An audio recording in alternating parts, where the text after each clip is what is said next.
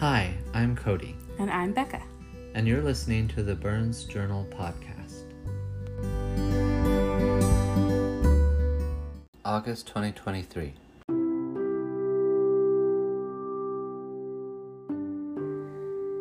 Look harder. A gentle first step when your eyes are cast down. Consider the ravens. They don't sow or reap, they don't have a storeroom or a barn, yet God feeds them. Aren't you worth much more than the birds? Luke 12 24. I am in an ongoing learning process in my battle with worry, fear, and stress. This past two weeks, we had another round of overwhelm. Cody went in for emergency surgery to deal with a sudden case of appendicitis, and my doctor put in some orders for blood work and imaging to get a clearer picture of what's going on with me. One thing she wanted was a brain MRI. I'm still not quite over the last time our family went through getting a brain MRI just to rule something out. And so, these past two weeks have highlighted where I still struggle in this learning process, especially with waiting and with fear. One thing I noticed in my reading is that God does not just say what not to do or think, He directs us in what to do and think. He doesn't just say, don't be afraid.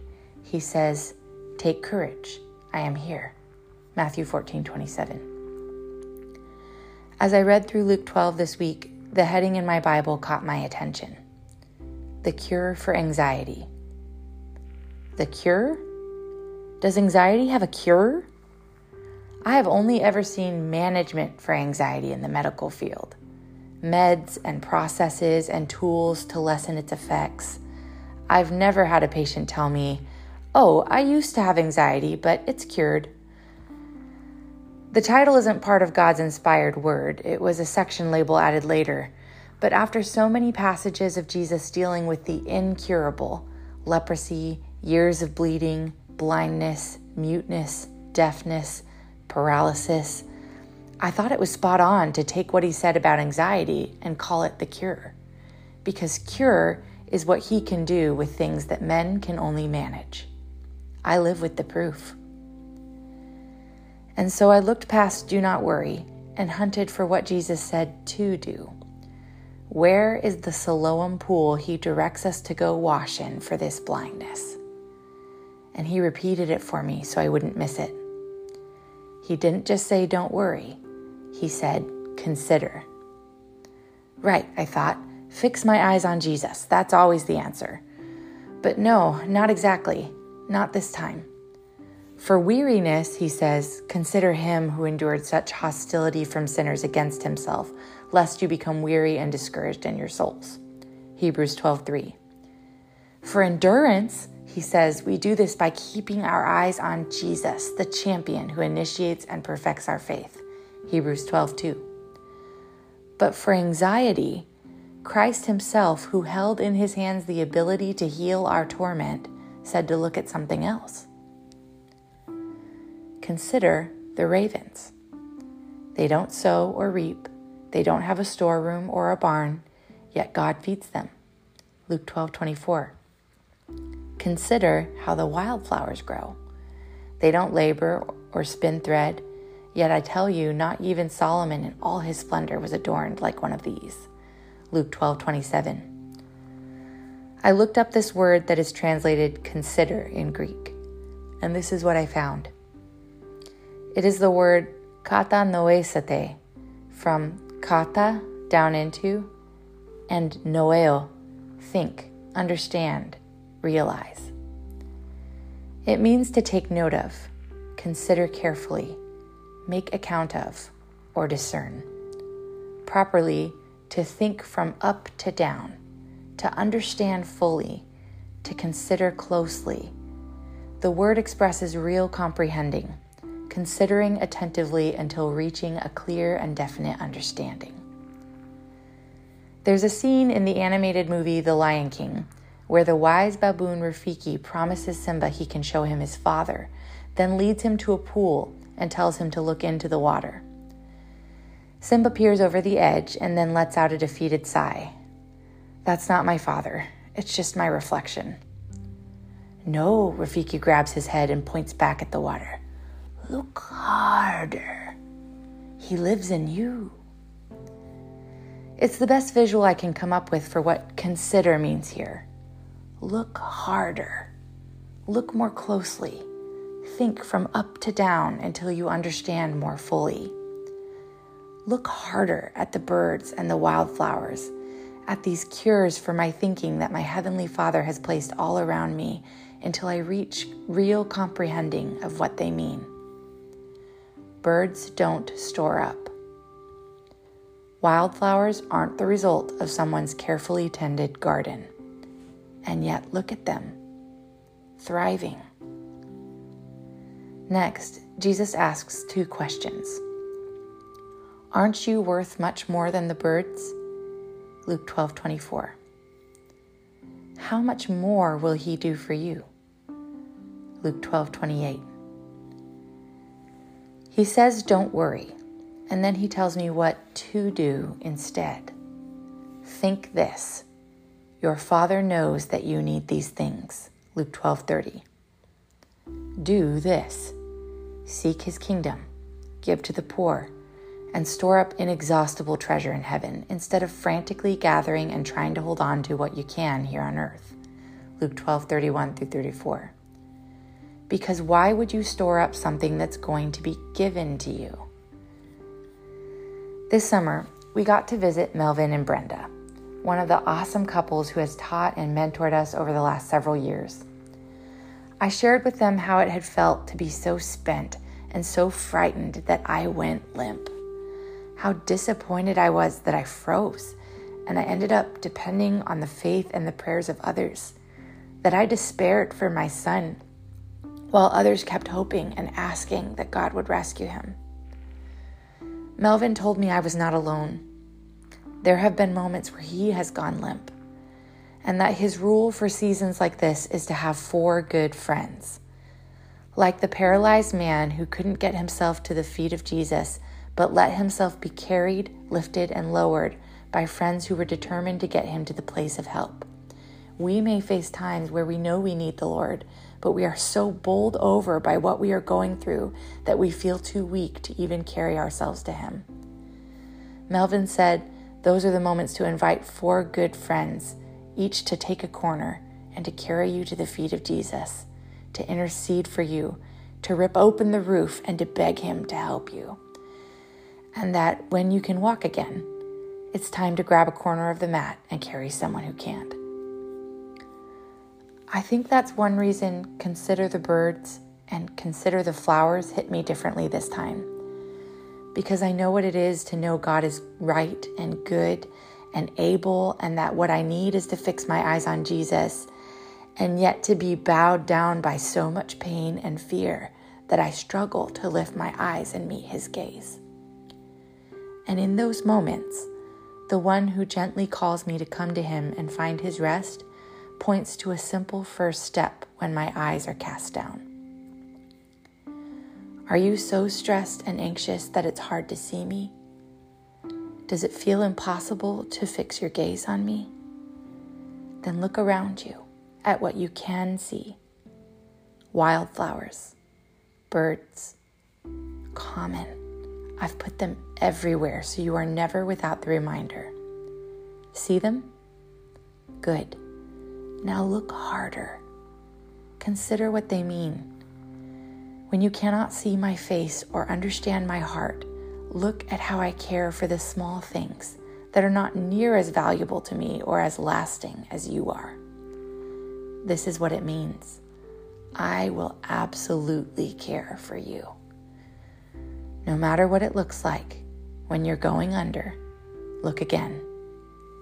Still don't see your Father? Look harder. Then he said to his disciples, Therefore I tell you, don't worry about your life, what you will eat, or about the body, what you will wear. For life is more than food, and the body more than clothing. Consider the ravens. They don't sow or reap, they don't have a storeroom or a barn yet God feeds them. Aren't you worth much more than the birds? Can any of you add one moment to his lifespan by worrying? If then you're not able to do even a little thing, why worry about the rest? Consider how the wildflowers grow. They don't labor or spin thread, yet I tell you, not even Solomon in all his splendor was adorned like one of these. If that's how God clothes the grass, which is in the field today and is thrown into the furnace tomorrow, how much more will he do for you, you of little faith? Don't strive for what you should eat and what you should drink, and don't be anxious. For the Gentile world eagerly seeks all these things, and your Father knows that you need them. But seek His kingdom, and these things will be provided for you. Don't be afraid, little flock, because your Father delights to give you the kingdom. Sell your possessions and give to the poor. Make money bags for yourselves that won't grow old, an inexhaustible treasure in heaven where no thief comes near and no moth destroys. For where your treasure is, there your heart will be also. Luke 12, 22 through 34.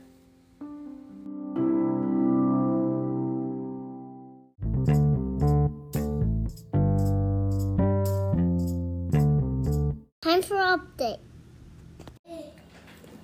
Thanks so much for keeping up with our family. A couple weeks ago, I had some sudden severe abdominal pain that landed us in Orlando for an emergency room visit and uh, appendectomy. So we went to the ER a little after midnight on Sunday night, and we were released and headed home after the operation by 3:30 Monday afternoon. So that was excited.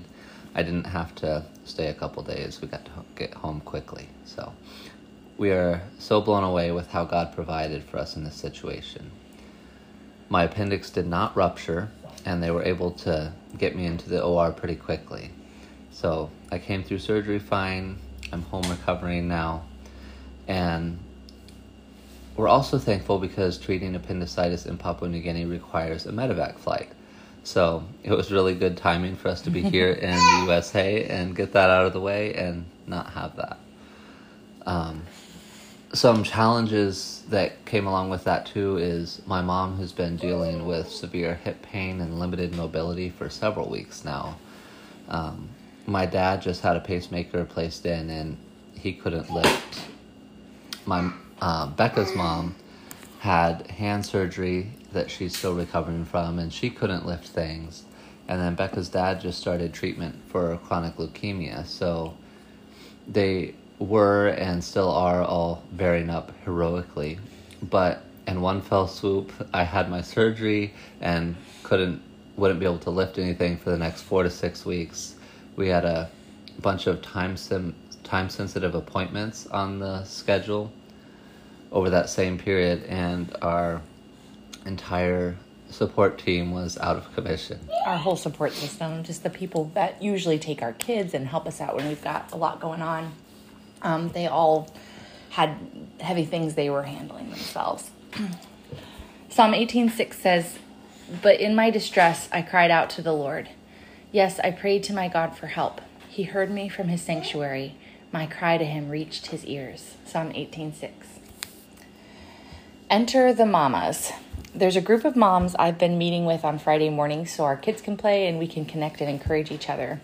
And this group rallied for us. They brought us meals, sent us gift cards, and covered babysitting. They listened and they prayed for us. One of them even brought three of everything three lasagnas, three salads, three garlic breads, three pans of desserts, so that we not only had plenty for us, but we could deliver a whole feast to each of our parents, too. Um, these ladies, they just each made sure I knew it was their joy to love us in this way. And I went from feeling so alone to being absolutely swamped in love. Guys, the pressure keeps building, but we are held. Our Heavenly Father cares so deeply for us. We are feeling so fragile, but He has not allowed us to be crushed. 2 Corinthians 4 8 through 10 says, We are hard pressed on every side, but not crushed, perplexed, but not in despair, persecuted, but not abandoned, struck down, but not destroyed. We always carry around in our body the death of Jesus, so that the life of Jesus may also be revealed in our body. You can pray for me during the next four weeks of recovery. I'm eager to get back to work, but with my limitations of no twisting and bending, lifting more than 15 pounds, um, Becca keeps saying even if greater than 15 pounds reaches up at me with his big brown eyes and says "Dada," so that's that's been the hardest hard one part. to resist. um, he's very cute, and it's hard to not lift him up when he's asking for it. But um, yeah, I've gotten through. Um, oh yeah, so you can just pray for for Cody's recovery. He wants to heal up well, and he he's hoping the surgeon adjusts his um, limitations at this appointment on Wednesday. But just pray for him to heal well, no hernia, um, and uh, to to be able to find even some light duty things that would be a big help to our team here. Um, I know he just he really does want to be a blessing to them, and it's rough to have to be out. I've gotten through a few of my appointments, but I still have several coming up at the end of the month, and it's been stressful. Um, you can pray for my health to improve and for the Lord to give my care team wisdom for the changes in treatment we need to make and for confidence in Him as we wait. I know this world is broken. Our bodies sometimes bear the marks of it our whole lives, and the Lord can use that. I would love to get everything squared away and be officially on the mend, but I'm praying for a heart that is satisfied with healed enough. So pray for us to be healed enough to go after all that God has for us with our whole hearts, whether it's here or PNG, whether it looks like what we expect or not. Benaiah had his 15 month checkup the other day. We got through the whole appointment quickly. Then his doctor looked at me and asked, Wait, is that it? We both busted up laughing because we finally had just a normal appointment for Benaiah without a thousand concerns, tests, and balls up in the air for him. Then he turned to his trainee and said, This baby, by the way, is a medical miracle. Thank you, each of you, for how you have prayed for Benaiah. May none of us ever get over how God has answered. you can pray for Abishai as he starts pre-K next week. He's super excited to go to school like a big boy, so we're excited to see how he does there. Um, he's doing awesome. He is such a helper around the house and has especially loved being mommy's mini medic and taking good care of me during my recovery. The other day, he was in the kitchen putting away the clean silverware um, in a drawer that he can reach, and Becca walked in and found him standing up on the counter, and he was putting away all the plates too. He turned to her and said, I'm disobeying Satan, Mom. I bet you're tired, so I wanted to help you and do this for you so that you don't have to do it later, because I'm listening to God instead. We beg the Lord all the time for our kids that He would work the transformation only He can accomplish in their hearts and that He would show us how to point them to Him. To have Abby voice that he made a decision to help because he is weighing choices and listening to the Lord, that was a Jehovah Jireh moment for us. So thank you for praying and keep praying. Writing has been such a joy in this season. I've got some new projects I'm working on, and I was able to set up the camper this month as a quiet writing space for some of the concentration heavy work I've got ahead of me.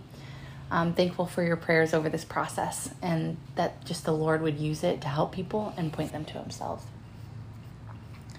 I've been encouraged by the response to One Thing is Needed. What a privilege and an answer to prayer it has been to hear people say that God is teaching them through it. There's a link in the email if you haven't had a chance to check it out yet. Here are some ways that you guys can keep praying for us. Just This a quick recap. recap. Yep. Um, pray for my recovery, um, for Becca's brain and spinal MRI that's coming up, for the cardiac and asthma management for her as well, um, Benaiah's next brain scan, for peace and confidence while we wait for answers. There's a lot up in the air, and we just want to wait well. Um, pray for our poor parents. There's a lot going on with them, and just that we could be an encouragement to them and help them out when we're able. Um, Abby starts pre K. Um, that we would lead our kids to see and trust the Lord. And again, pray for enough healing to go after all that He has for us, whatever that looks like. Thank you so much for keeping up with us, supporting us, and praying for us. Thanks for listening to the Burns Journal podcast. We'll see you next month.